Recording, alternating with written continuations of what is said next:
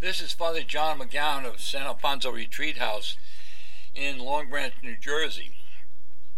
In today's Gospel, Jesus is telling his followers and us to be prepared, because we don't know when or how he will come to us. He's telling us to be faithful and responsible when the boss is present or when the boss is absent. Only small children need a babysitter, an adult to supervise and watch them. But as mature adult followers of Christ, we need to be faithful and reliable when no one sees us or even notices us. It's like the story of the, the lay brother sweeping the monastery floors. He even swept in the corners behind the door, and someone said, "Why do you do that? No one sees that." And the brother answered, "God sees." It's so reminiscent of the spirituality of Saint Therese of Lisieux, the spirituality of the little way. We don't have to perform great, heroic, and headline tasks to be holy.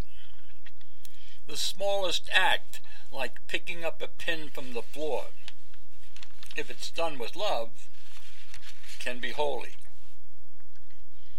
So Jesus in the Gospel today is telling us to be faithful in all the little ordinary tasks we come across in our day, whether seen or unseen. But yet we live in an age of minimalism.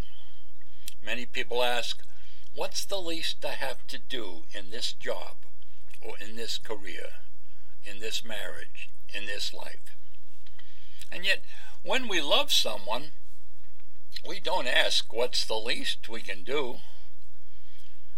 When we are in love, we say, "What's the most I can do for you?" We want to go above and beyond the basic minimal requirements. Jesus doesn't only want our visible, seen acts of love and fidelity. He wants our unseen expressions of love, especially in the small, ordinary, day-in, day-out task. Jesus doesn't want us to be just good Catholics.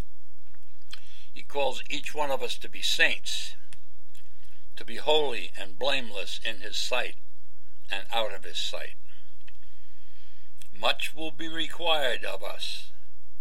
Much will be required of the one who is loved much. And each one of us is loved very, very much.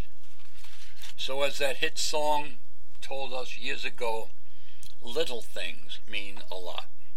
God bless you and have a wonderful season of autumn.